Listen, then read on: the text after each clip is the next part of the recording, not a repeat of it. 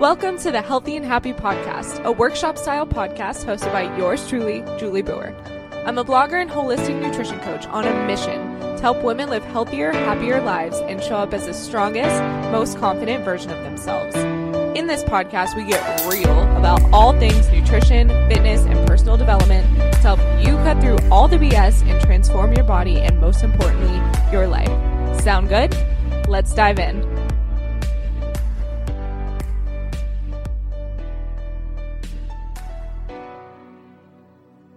What's up, my loves? Welcome back to another episode of the Healthy and Happy Podcast. I hope you are doing so well as you're listening to this episode. And if you're not feeling too hot, if you're not feeling great right now, that's okay too. Give yourself space to feel what you need to feel. And hopefully, this podcast will sprinkle a little bit of love and light and inspiration into your life. Today, I wanted to address a common question I get from both my clients and people I talk to in general. And the question is this What do I do if I fall off track? Now, the first thing you want to consider is what does on track mean to you in the first place? And is your definition of on track actually realistic and viable for the long term? So, if you break it down and you discover that your version of on track is some semblance of perfection, so I'm never eating carbs again. I'm never eating fat again. I'm going to be keto. I'm going to be strict with this meal plan for the rest of my life. Understand that it is 100% inevitable that you are going to fall off track. And the more strict whatever nutrition protocol you're following is, the harder it will be to stay on track. And if you do fall off track, which I said is inevitable, it's going to be so much harder to get back on track. So, number one, identifying what your on track is and making sure that that's actually a realistic, sustainable goal that you can do long term. We're going to talk about this in the context of nutrition in this episode, but this can truly apply to any goal. Let's set some clear expectations right off the bat. You're human. You're a human being. You have emotions. You are not perfect. You are going to experience failure at some point if not many points along your journey. You're going to fall off track. And I don't know about you, but that offers me a lot of peace and comfort knowing that I don't have to be perfect. I don't have to strive for perfection. I can be realistic about what it is that I can accomplish. And if I do fall off track, I don't feel like a POS because I did, because I'm a human being. Failure is not a reflection of who you are as a person, and you should not feel defeated if you go off track. Instead, use it as a stepping stone to reach a new level of success and learn more about yourself. It's not failure that defines you, it's how you follow it up. I personally cannot tell you how many times I have fallen off track in my journey to develop a healthier relationship with food in my body. The number is way more than I can count. I've been at this for years and years and years, and I truly believe it's a lifelong journey. So, inevitably, I'm going to fall off track or fail at some point along the way. But those moments when I have failed are the moments that I learn the most about myself. For example, when I was struggling with overeating and I started to really put in the effort to become more self aware about why I was making the food choices I was, why I was overeating, anytime I would overeat, I would use it as an opportunity for self reflection. I would ask myself, why did I overeat? What led to that decision? As opposed to the months and years before that when I would just be like, ugh, you overate, you're a piece of crap. I can't believe you would do that. How could you do that to yourself? You're just worthless. And all these lies that I would tell myself.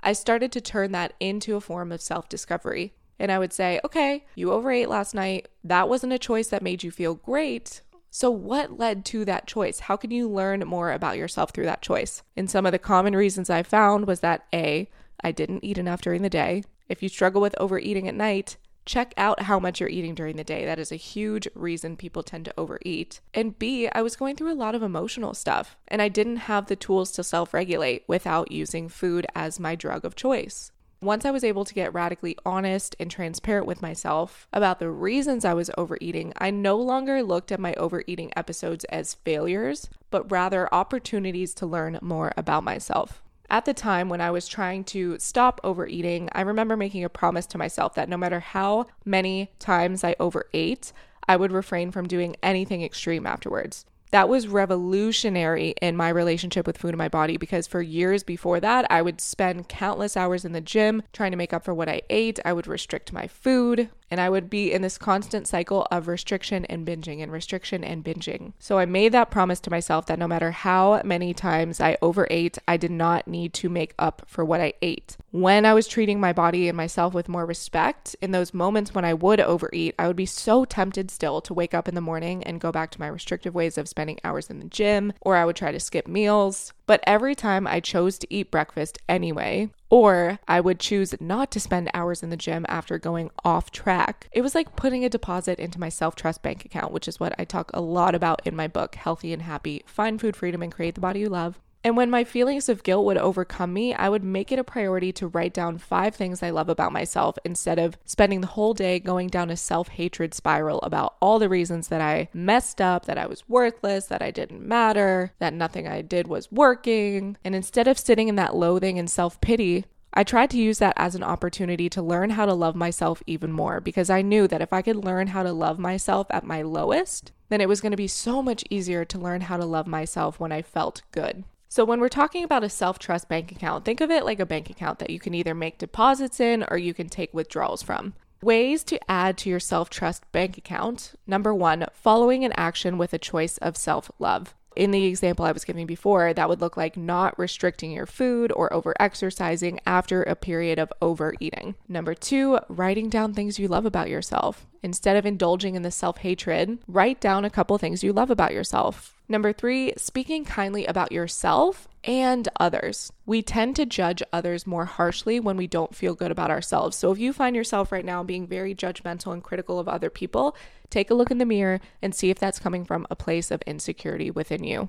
And number four, living in self integrity, which means following through with what you say you're going to do. I talk about this all the time, but the best way to build your self confidence is to create self trust. And how do we create self trust? By saying we're going to do something and following through with it. Now, let's talk about some things that take away from your self trust bank account. So, these are the withdrawals. Every time you dip into your bank account when you don't have money to spend, you go into the negative. Think of it this way.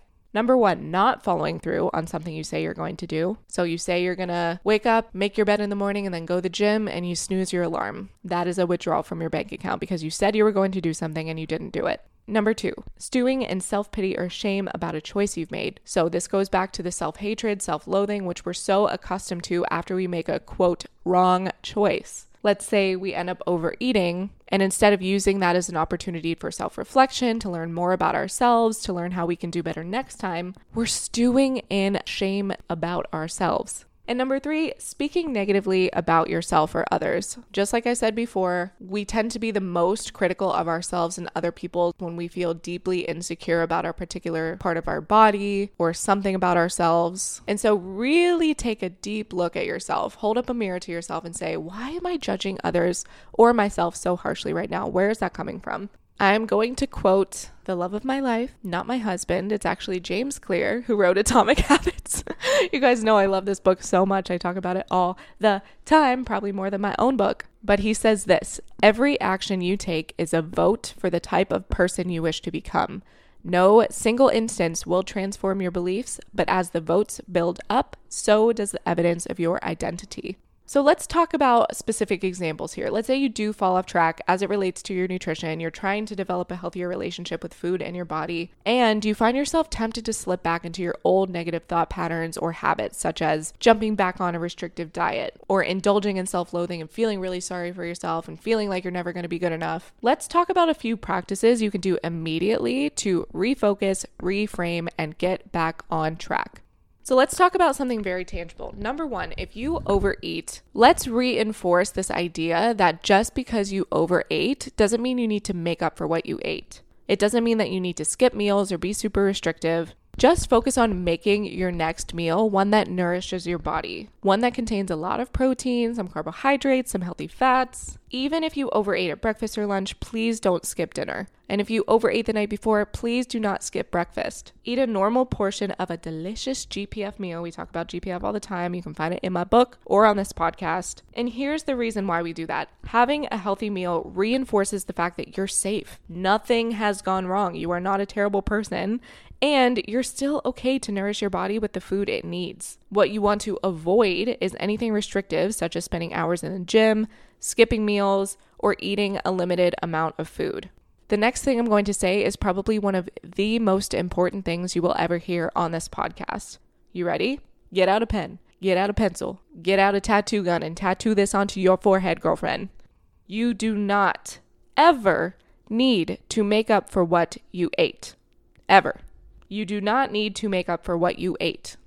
Ever. One more time. You do not need to make up for what you ate ever. Are we clear? I should tattoo that on my forehead. I should put it on a shirt. I should do something. But I hope if you take anything away from listening to this podcast, it is that message. You do not need to make up for what you ate ever, ever, ever, ever, ever, ever, ever, ever. Okay? Good. We got that. We can move on. The next piece of advice I have if you fall off track is not coming from a place of restriction or beating yourself up, but it is to move your body. Now, don't get it twisted, sister. I'm not talking spending hours in the gym to make up for what you ate. We already talked about that. What I am saying is using movement as medicine, using movement as a way to get out of your mind, get grounded, and get back into your body. Our bodies are made to move around. So when you're feeling anxious, depressed, stagnant, you're overanalyzing things, it can help so much to get up and move some of that energy around. So, like I said, it doesn't have to be hours in the gym. You can simply go for a walk, spend time outside, have a dance party in your house. All of these things will change your state, as Tony Robbins says, and make it easier to get out of a negative headspace.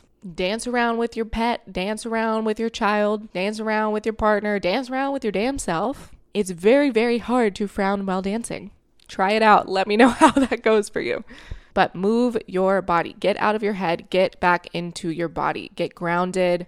Start to feel again. And if that brings up emotion, that's okay too. Number three, drink water. Our bodies love feeling hydrated. I know we hear this tip all the time. It's like, okay, I know I need to drink more water, but truly, Drinking water is never a bad idea. It's always going to be a positive practice in your life. Hydration ensures all the systems in our bodies are functioning properly and can help move waste through our bodies. So, if you did overeat, trust me, I know how that feels. You can feel bloated and sluggish and tired one of the best things you can do is drink water. Like I said, it'll help move waste through, but it'll also help you gain more mental clarity, more energy, help to reduce that brain fog you might be feeling, and just put you overall in a better space physically and mentally. And last but not least, actually, this is probably one of the most important ones forgive yourself and accept what is. I talked recently in a podcast episode about the main source of our unhappiness is resisting what is. Here's the fact in this situation you overate. It is what it is, it happened. There's nothing you can do to change the past. All we can do is use it as a tool for self discovery and move on. We do not need to hang on to that guilt and shame. Nothing is wrong with you. Nothing has gone wrong. You are not a failure. Even if you made a choice that you are unhappy with, you can always choose again. Do not make falling off track or overeating or anything out of alignment with who you see yourself as this beautiful, wonderful, perfect version of you. Doing something not in alignment with that ideal version of yourself does not mean anything about you as a person. You can simply use that as an opportunity to learn. Brene Brown, my baby girl, love her so much, eloquently describes that shame and guilt cannot exist when we speak them aloud. So you can talk to someone about it, you can confide in somebody you trust, and you do what you need to do in order to work through it. But just because you made a choice that wasn't in alignment with your highest self and what you envision your best self to be doing does not make you a bad person. At the end of the day, here's what's important. Keep focusing on the actions that will put deposits into your self trust bank account. There will be times you will live out of alignment with what you truly want because you are a human being. But as long as you course correct, you use that as an opportunity to reflect, learn more about yourself, and consider how you can make a better choice next time, and offer yourself grace and self compassion, you will ultimately be successful in whatever it is that you're setting out to achieve. I hope you found this helpful. If you did, please share it on Instagram and tag me at Healthy Happy Podcast. And if you found this message helpful today, you can find this lesson and many more in my book, Healthy and Happy, Find Food Freedom and Create the Body You Love. Go to juliebauer.com slash book. That will have all the links to Amazon US, Amazon Canada, Barnes & Noble, Indigo, and all major retailers where you can purchase the book. And if you've already read the book and you're enjoying it, please leave a review on Amazon, Barnes & Noble, wherever tickles your fancy, because that would be so helpful and it will help get the word out about this book, which will change the life of anybody who's struggling with food and body image issues. So let's spread the love, let's spread the message together, share the book on Instagram, share this podcast on Instagram. Send me a DM. I would love to give you a big ol' hug for listening to this podcast. And cheers to creating a body and life we love. I love you so much. I'll talk to you next week. Bye. Hey, do me a favor. If you like this episode, please head to iTunes and leave a review so more people can find the podcast. Be sure to tag me on your Instagram story so I can show you some love for listening. See you soon.